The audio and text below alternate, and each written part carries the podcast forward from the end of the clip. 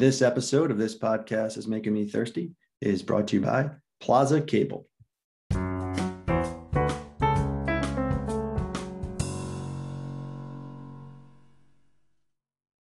Welcome to this podcast is making me thirsty, the number one destination for Seinfeld fans. This episode 54.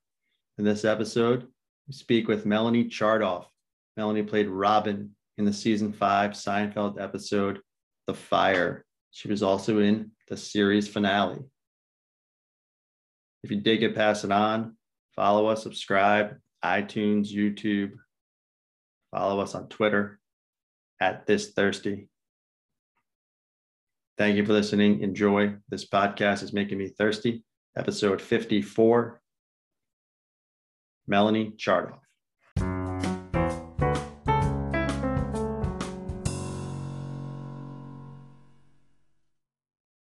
Welcome to this podcast is making me thirsty, the number one destination for Seinfeld fans. This episode 54. In this episode, we welcome a veteran actress of the stage, screen, and television. She's the author of a well-received book, Odd Woman Out, an exposure of essays and stories.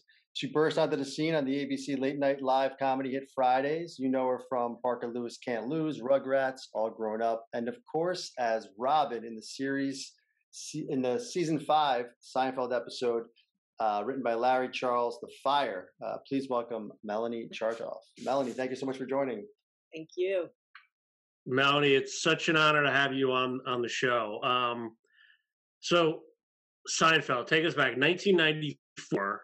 Um, obviously, you did Fridays with uh, Larry David, Michael Richards. We know the connection with uh, Hirschfeld, right? Probably with Married with Children and Parker Lewis Can't Lose. But how did the how did the Robin role come about? Can you touch on that a little bit? And was there an audition? Uh, actually, no. Um, I had known Larry for a very long time before we did Fridays. Actually, we were kind of both failures at, at stand up at the Improv Club in New York. I won't say failures. Everybody found it very interesting, but we both had premise acts that weren't really meant for stand up. They were meant for other things. Hence my book. Mm. Uh, we just hadn't found our forms yet. Clearly, Larry found his forms. Um, so he felt very familiar to me when we went and did Fridays together. It was like my cousin was there. It was kind of comforting in a way. And um, I remember I had a FEMA guy here. We had just had the earthquake in 1994, and he was sorting through the bricks in my chimney uh, that had collapsed. It was like dominoes. Everybody's chimneys fell to everybody else's oh, driveways on this block and I was in a whole other place when um, a producer called my agent, and my agent called me on a Sunday asking if I could come on, come in really fast and do this role they were writing in for me, a new girlfriend for George. Hmm. And so we haggled it out, and of course I said yes. It wasn't my favorite role I had seen, but some of the girlfriend roles had some really funny business, and I was basically a straight girlfriend whose only distinction was that she had a child and this was new to George. And um, so I said yes because I wasn't sure how long the show would run, if there'd be another offer. And I guess I went in the next day and uh, we rehearsed a little and then we shot it the next day. It was a very oh, quick wow. kind of spin around. And um, for the show, it was kind of momentous because this was the episode where I have a child. I'm having a birthday party for the child. My mother on the walker is at the party all these little children are playing happily, and uh, there's a hamburger fire in the kitchen. And in his uh, desire to get the hell out of the apartment before anybody else, he knocks over my mother on the walker and most of the small children. Yes. Um, and then we have a confrontation later in the episode where the fireman Bozo the clown, played by um, oh the guy that directed Iron Man, John, Jon Favreau. Oh, Jon Favreau. Yeah, yeah, Jon Favreau. Clown. Just yeah, like yeah. Bozo the Clown. Bozo the Clown. Yeah. And um and the fire department and myself, we were all putting George on the pillory, saying, "Why did you knock everybody over?" And he said he was leading the way out. Yeah, and of course, he was a hero. And he was the hero. Women and children should go first. so that was uh, yeah. of Larry's misanthropy to come. You know, where he sort of uh, is like Don Quixote lancing at Don Quixote lancing at all the traditions uh, of yore and and finding fault with them and, and questioning everything and changing the reality. So yeah, it was it was a classic George for sure. Um, you, you, know, you mentioned your, your book as as far as you know, maybe finding your voice. Um, it, it's a very um, uh, personal personal book. I mean, you you you definitely uh, the, the title speaks for itself. An exposure of essays. I mean, um, was it cathartic to write? I have to just kind of ask you off the top, as, as sort of a, I think of myself as a writer sometimes myself, but I mean, it must have been cathartic to to write those stories and kind of get it out there. Was it the first time you told some of those stories, or? Well, and in all actuality, I had been doing them um, on stage at Sit and Spin, which is a Comedy Central okay. offshoot, and various theaters around town, trying them out, um, trying them out as in front of a live audience. What? In front of a live audience? Yes, in front of live wow. audiences. Comedy Central always filmed them. God knows for what purpose, but they always film them. So I have copies of them. And um, for various venues around town. Uh, there's a, an organization called Jewish Women's Theater that wanted to do one of my uh, stories as a play. Okay. So I was in that play. There were other characters in it. Um, if you read the first story about the gynecologist's yes. and the prescription he gave me to go to the Hustler store, people, yes. played, people played the Entertainment Tonight director and Larry Flynt, and people played the gynecologist. It was like a play. Oh, cool. And then I was um, commissioned to do a one woman show for the uh, Joshua Tree Comedy Festival one summer. And I called the musical Odd Woman Out, had a lot of songs in it, and some of these very stories, which I acted out. And then a, an agent came to see it, and she said, I'm a literary agent, and this is a book, and you better go write it. And so I, I took a year, took her advice. She kind of mentored me. And um, took 35 of the many stories of my life that had in moments of realization or enlightenment in them. Some of them took place against the backdrops of theater, Broadway theater, or television. For the most part, it's about my inner life and the way it shifted in the context of what I was living as an actor.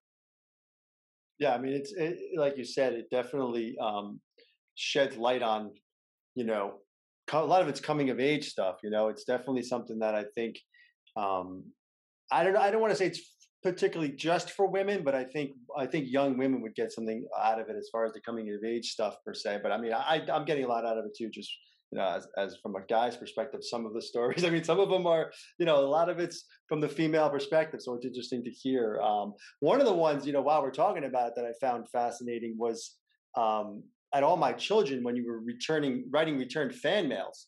I forgot the actor's name, but the star of the show, like is that eh, was that a common occurrence? Just on a side note of like just hire like you were the people all over the, the country were thinking they were getting you know letters from him. I mean, while it's you just like using your imagination and things like that, I would think almost from a from an from an artistic sense, you must have gotten a lot of out of that just to be able to come up with these ideas and these stories of what you're going to write to these people maybe putting yourself in the in the kid's shoes who's writing to him i don't know if you can maybe talk a little bit about that for people that haven't read the book but it's it's really fascinating yeah, it was kind of a power trip to be this hunky um, television star named Richard Hatch, actually, Richard Hatch, and um, pretend to be, you know, the kind of uh, tender lover that all these young girls would want.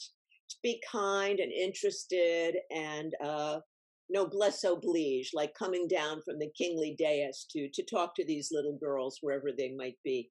So yes, it was a great acting role. Actually, it was uh, kind of a precursor to being a playwright and writing in men's voices and writing in all kinds of people's voices who I hadn't experienced, who I had to imagine. And um, I later had people writing for me when I was getting bags and bags of fan mail. Um, I always kind of gave them a hint as to how I wanted to handle things. With young men, I didn't want to give too much of myself because they may get the wrong idea. That happened a lot, by the way. And uh, it was weird. Um, so, yeah, I think it's a very common occurrence. I think a lot of people are overwhelmed and want to be personable, you know, with people that are watching them. So, um, sure. yeah, it was fun to do that. And uh, speaking of hunks, to bring it back to Seinfeld, you were like you mentioned, you were George's uh, girlfriend, and it's funny, like you're a you're such a comedian, but you played like you mentioned, like straight laced kind of mother. Yeah. But it's funny, like I I watched the episode and I'm, first when we saw your name, like, oh, Melanie, she was always George's girlfriend. It felt like you were just always there. Like, just it was, it was so interesting that you just kind of played George's girlfriend so well. Um, but you mentioned his monologue, like how, that had to just be amazing on set, right? To to listen to that monologue about the fire and then you like giving it to him. I mean, how many takes? Any funny stories behind that that specific scene? No, I wanted another take, and Larry wouldn't let me do it. I thought I'd come down too hard on George. yeah, you are yelling at him quite a bit. No, yeah, no. Yeah.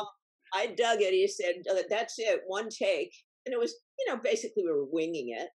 Uh, you know, Larry isn't one to give you scripts well in advance and lock you in. He kind of likes to stay loose and, and free. Um, so it was a hilarious monologue. What can I say? A typical uh, never mea culpa. George was never guilty of anything. And that was another situation where he exonerated himself by his own warped philosophy. So it was right. really fun to be a part of it. And of course, the final Seinfeld, I guess you've spoken to other people who are in that. A few, yeah. but we want to get your take for sure. If you want, yeah, go right ahead in the finale because yeah. we know you're on that as well. That must have been a crazy experience. It was. Again, it was just an offer. I was not given a script. None of us were told what we would what would be so, saying. You know, when we went on camera, um, we didn't know it was a trial. We really didn't know anything. So it was kind of a like a game show. We were all very nervous and excited.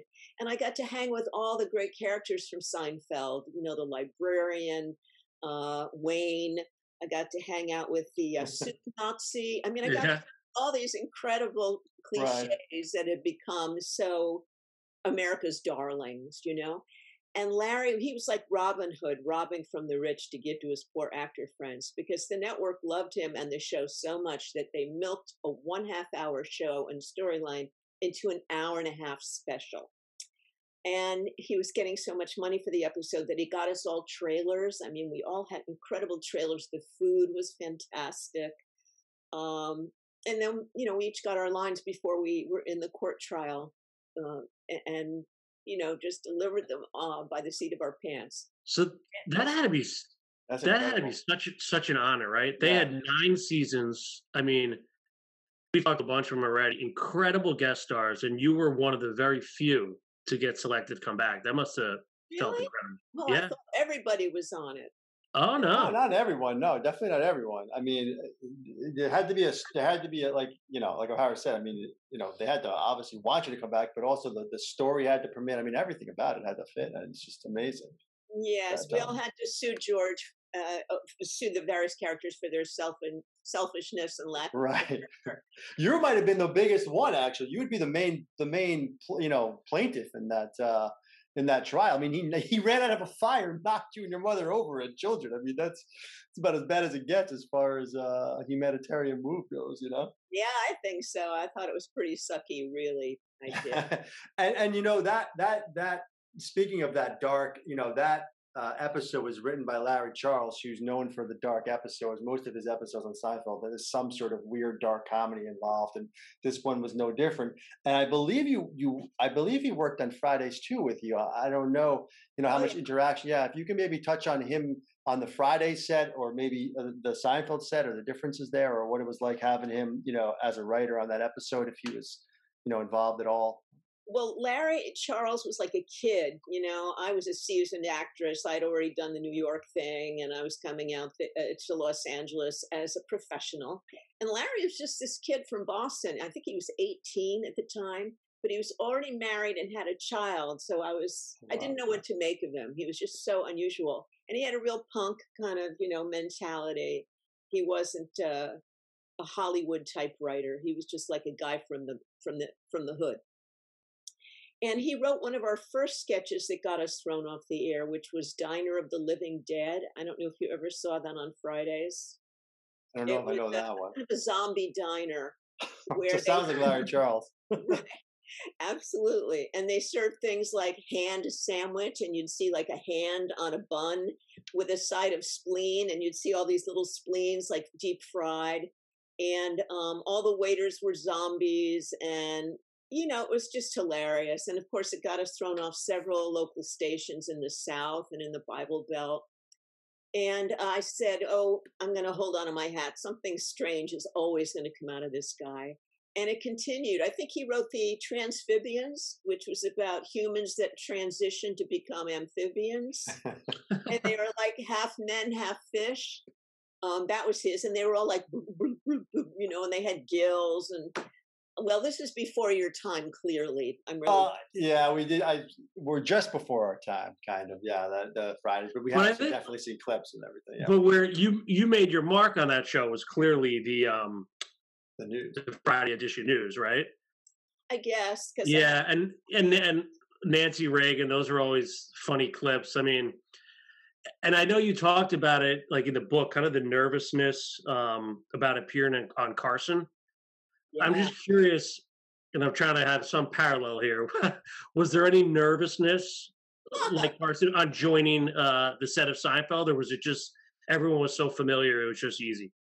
Oh no, on Carson, they were all like icons. I had been watching them since I was a child. And um, I had a bevy of William Morris agents. They were kind of like cousins, you know. They always wanted to hang out with me when I was doing stand up at the improv and stuff. And they came everywhere with me. And they were so nervous that it really shook me up. I had to ask them to leave the green room so that I could just be on my own. I went in the bathroom to hide from them actually because they were giving me all these notes that really made no sense to me. Now hang in there, Tiger, and you can do it. And, and it just made me more and more nervous. And um, I had had a pre-interview where they ask you a bunch of questions and they decide which ones Johnny will ask you based on the uh, spontaneity of your answer, the uh, color of your answer. And when I came out for the first time and went up on the dais and shook hands with Ed McMahon and then faced Johnny Carson, I was paralyzed. It was like looking at Mount Rushmore or the Lincoln Monument. It was wow. so surreal to see his face moving and talking and smiling to me. And I talk a lot about how I felt inside during the interviews. He had me on a couple of times, actually. He liked me. I don't know why. I was very strange on the show, very nervous and kind of flippant. And um, in any case, he liked me. He had me back because he wanted me to play Nancy Reagan to his Ronald Reagan. And so we did a family feud episode. I don't know if you guys remember that show. Of course. Uh, with of Richard course, yeah. Dawson. Yeah, yeah, yeah. Yeah, the kissing, yep. Yeah. And Johnny wanted me to hit him in the head when he made a mistake. And I said, Really? And he said, Yeah. And so I hit him a little too hard in my zeal to please him. And his head went into the microphone and made a big booming sound. And I was like, Oh my God, I've killed him. But he just loved it. He so wanted to be a sketch actor. You know, he'd been trapped on that on that on that stage with that chair and that desk for so many years, decades actually. And he really liked doing sketch work. So it was very a very great honor to play with him. Yeah, that's got. That's did you ever speak? Speaking of Nancy Reagan, did you ever have the chance to meet her? No, I don't think she cared to meet me. um, no, but I did a I did a whole event with Rich Little playing Ronald Reagan. We had a parade. We had like security on mo- motorcycles with us. I did an album with Rich Little as Nancy Reagan. Um, I was in a parade. Uh, I got a lot of mileage out of being yeah. Nancy Reagan. And I remember on, when I was on the Carson show, I said, Now don't be offended. You do a really good impression of me, too. But I never heard from her. But I did hang around with Patti Davis, her daughter, oh. who was a oh. guest star on the show on Fridays. And she and I hung out, and it was such a novel thing to hang out with a girlfriend and have the Secret Service like go into the restrooms with you, go to the restaurant with you, go to the screening and sit behind you was very different. They were very cool about it. They were like really good actors, but it was an interesting wow. period. She was rebelling against her parents at the time, which is one of the reasons she did our show. Right. Yeah, she was really an upstart, but a great girl. Hi, Patti. so speaking of so speaking of Fridays, um, obviously we mentioned Larry David and uh, Michael Richards. Again, that was what early '80s. Like, how did they change when you met them again, let's say on the Seinfeld set? Were they as as you remember, or completely different guys? Well, they were much richer. yeah. when I met them on the Seinfeld show, Larry had had much better therapy. He actually seemed kind of content. And I'd say, "How are you? Are you depressed?" He said, "I'm still depressed, but I have, you know, a much better attitude about it." Right, easier to handle it. yeah, um, and um, they seem much more shall I say, relaxed. First of all, it wasn't a live show. There wasn't a lot of competition as to who was going to get stuff on the air on Fridays, like Saturday Night Live. There was always Right. competition about whose material would would get on, and that uh, tension was gone because Larry knew all his material would get on, and Michael knew all his bits would be included. So they were very relaxed and very welcoming to me. Jerry too. I had known Jerry from being a stand-up, and he was very caring and genteel, and actually tried to order a product that I had just had patented from me. Uh, I had Yeah, the the water, right? Yeah, explain that. Way rotating drain. Hired an engineer to make the, the thing for me because I'm not an engineer, and he wanted like three for his new house. And unfortunately, he didn't offer to manufacture it. It had not been manufactured yet, so I was not able to provide that for him. But yeah, it's were manufactured now, though, right? Or it's out there No, now? Oh, not yet. other knockoffs, other styles of products uh, manufactured and infringed upon me uh, in Japan were uh, kind of supplanted my device. My device was a very simple T valve. It, when you used uh, the, the drain of the shower, it was a dial, and you turn your foot to the right, and it would go to the recycling tank. And if you dialed your foot to the left, the water would go to the sewer septic tank. And unfortunately, it didn't take off. A lot of products were being thought up at the time and Hmm. mine was not the it girl of the products. Well, if if only Shark Tank was around back then, you might have. Really, I know. right? so, Larry David, you left him early '80s. So, did you ever? I mean, were you a fan of Seinfeld? I know, like 1994, it was season five, literally the like the peak of the show in in our mind. Um, did you ever get called um, to try out before that, or was this the one and only opportunity? actually did right at its, at its inception. Um, but I was on a show called Parker Lewis Can't Lose at the time. And Yep. so I wasn't free to audition for it. And that was the one that got away. What a wonderful thing Julia Louis Dreyfus had. And wow, how she ran with it. She, Oh, the Elaine, the Elaine part you were going to try out. yeah, she was terrific. But um, no, and I didn't really hear from Larry again until right after the earthquake. And um, you know, he called me to come in. I was hoping they'd call me in for something, but I'd sort of put it on the back of my mind. Then I saw a lot of my other friends, Bruce Mahler, Mary Edith Burrell, other people from Fridays were being hired, and I thought, well, when's it my turn? And when my turn came, I just grabbed it, even though it wasn't my favorite part in the world. I wanted to be the low talker or the piano player or the, you know, I wanted to be one of Oh, the funny girls. But um, being a straight woman to George, to Jason Alexander, was a great honor. He- Oh, it was great. It, it was unbel- it was an unbelievable role, and, and you know, you, your your incredible career. Um, it started on the stage. Um, you know, I was just curious what what you prefer. Like, where where's your heart lie when it comes to to acting? Is it the stage? Is it TV? Is it? I know you do voiceover work. I mean, is it where where do you feel most you know at home uh, as far as an actress goes? Well, theater stages feel like my home, but frankly, um, I like working with terrific players in really good writing anywhere the hell it wants to be offered to me. I just did a web series um, that I think is really great, and I have a great part. I hope it goes. And that were, there was no money for that, but I just loved it. I love my part. I play a gay publisher who's kind of ethically approaching one of her authors in in in a kind of an uh, inappropriate way. Um, yeah, I just I love talented people. It's my abundance in life. It's my joy. I talk a lot about that in the book. You know, even if I'm not a big celebrity and making a fortune, I still get to work with such richly talented people. You know, at this phase, and I'm really really pleased about it. Yeah, you were. In, I mean, you've worked with a ton of, of great people. I mean, uh, you mentioned Parker Lewis. Did you work with Tim Stack in Parker Lewis? Can Lewis? Played Parker Lewis's father. He's Right, terrific. yeah. Yeah, we had him. he yeah, recently. he- he was- just joined the program great. He was great to talk to. very incredible guy. Um, married with children. I'm curious about that. Did did that come about through Mark Hirschfeld as well, or what was the connection there? You know, um, I had auditioned for the original series um, to play the neighbor next door. Oh, And I loved the whole premise of that show. I loved the sardonic attitude towards suburban families. It was the anti sitcom. I was dying Yes. to be on it. and I let them know that, but I didn't get to be on it. And so they brought me in for this attorney role.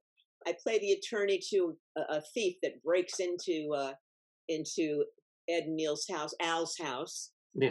Al gets into a fight with him, and he and he gives the guy a, a, a, a broken neck or something. And so I was the attorney for the thief, suing Al for his abusive treatment of my client, the thief. That's one of my favorite shows, the Married Children of all time. What? Yeah, I mean, and I won because I had had an affair in college with my professor, who turned out to be the judge in the case. So that was how I, I ended up winning. it was a great part. I got to work with Christina Applegate and all of them. Uh, you know, a joy. What can I say? Wonderful actors. Well, another wonderful actor, comedian, and I forgot to bring it up from the Fire episode is um, Dom Irrera, Ronnie Ronnie K, the prop comic. Um, oh yeah, yeah. In the bar scene, I mean, yeah, you had some really great. You were in like three main scenes, right, or four actually. Like the beginning with George. Your just, line with George, it's over. It's over for Bozo. Is the way you deliver that one. I don't know if you remember 30 years ago now, but it was a great, just like you're, it's over for Bozo. You finally just like had to let him happen. It's heartbreaking. Yeah. yeah. Yeah. No, it was wonderful. Everybody on the show was fantastic. Most of them had been offered their roles, they didn't have to audition. So uh, everybody was really cool and felt very loose and uh, at ease. It was really a great show to be on. Yeah, I mean, think so. You were were you a Seinfeld fan? I mean, I know that was it was season five, but were you actually like a big fan, like watching all the episodes? You seem to mention like the low talker and all that stuff. It seems like you were in tune with what was going on will you keep this under your hat? I mean, I was a sporadic watcher, and that year I wasn't watching at all, really. So it came like a shock, a shock out of the blue when I heard from them. Um, I was a sporadic watcher. I can't say that I was a big fan of any sitcom. Larry's mm-hmm. would have been the one I was a fan of. If you know, I was sort of in television, and like if you're a secretary, you don't go home and type all night, you know. So I was in television so right. much. I didn't have this tendency to go home and relax watching television. So sporadic. And I didn't know a lot of the running gags, and I didn't know. So I, Larry Charles had to sort of give me a quick primer on why all the w- women are contemptible, contemptuous of George. I said, "Oh, I didn't know that. I just thought I, I liked him." Uh, he says, "No, you're not taking him seriously at all." I said, "Oh, I'm not. I thought I was seeing him as a father for my child and all that stuff." You got to reverse everything with that. No, I had to get, get more cynical uh, yes. him. Although in front of my mother at the birthday party where the hamburger fire started, I was very upbeat. You know, because I wanted my mother to like him, and I wanted my son to like him, and all that. and she did. She's like, "You seem like such a yeah, wonderful." She did love him. Yeah. Until uh, right. knocked over. Obviously a stunt man, but it's still an amazing move when he just elbows her down. Um, incredible. Yeah, John Jon Favreau was in there. That was pre Swingers. I mean, that might have been one of his. I think Rudy had maybe come out, but I don't think I'm not even sure. I think it was taped, maybe not even come out yet by that point. That was yeah. might have been one of his first roles. I mean, I don't know how much interaction you had with him, but like you said, he's got onto some some pretty big things. Oh yeah, I mean, I had no idea what he would become, and I did see Swingers. Heather Graham was a friend of mine. We were in acting class oh, together. Oh, wow. I her mother sometimes, so I was very interested in that. And then when I saw it was him in the film, I knew him without the clown makeup, um, and I saw that he directed and created it. I was uh, blown away. It was, it was like, all right, you know, one of the extras. He's come, you know, come out of the chorus and into a starring role. I also love that thing he did. Was it called The Chef? It was about a, yes. yeah, a trailer. A, a, what do you call it? A, a, truck, a truck restaurant. What do you call those things? I'm food sorry. truck. Yeah, food truck. Food truck. Yeah, yeah, yeah. Oh, I'm, I'm losing it. You're seeing it now. So yeah, he was great in that. He created that too. I'm, he's a genius. Yeah, he's he, he's had a great career, and I mean, you've had a great career, and you know, for us, this this is really special because I mean, the fire listen, they did 168 episodes. We rank it. We did rankings. We ranked the fire 35th. Give wow. top 10. Yeah. yeah. Um, it's just a special episode, and the and you beat, yeah. had about 120 girlfriends, and then when there was a listing of the most beautiful girlfriends on Friday on, on uh, Seinfeld, I was number 120. So just to put it things in perspective, Oh, that's not. Who, who made that list? yeah, we, no. If it's not from us, it's not, it's not a definitive Seinfeld list. We'll we'll we'll make sure to put that list down. Melanie, Robin, correct. top five girlfriend, hands down. We'll correct that Nice. list. Thank you very much, Chris. this has been amazing, Melody. We really appreciate your time. And uh, where where can where can people get your book? I mean, uh, obviously Amazon, but you know, I just want to make sure that um, you know, um, is that the best place to get it? Amazon? Just Uh, there's uh, lots of places you can get it on Apple Books or Barnes and Noble. You can go to my website melaniechartoff.com, and it's right on the front page. Just click the link. I actually listened to it with your narration. I like the audible versions now. That's what I do Yeah, now. I think um I think It's the Audible is my best because I perform all the stories. Yeah, you do. You do like your mom's voice at times, your dad's voice. Yeah, it's really, uh, really yeah, cool. and I get to sing on it. I got to sing a few times, so that was fun too. Well, thank you so much for for looking at my Yeah, book. I Thank really you, appreciate Melanie. This was great. We really It's- appreciate my it. My book is a five star hit on Amazon, and um, it's building numbers. So I have high hopes for it. It's great. It's a it's a great read. It's it's it's really taking a deep dive and you're really opening up and it's it's really inspirational. So thank you. Thank you, and good Thank luck you, Melanie. the show. Thank you. Appreciate it. And hope uh, say hi to your mother. I mean, God bless. That's that's amazing. I you know have a safe trip. Thank you. thanks. Thanks, Have Melanie. Have a great night. You too.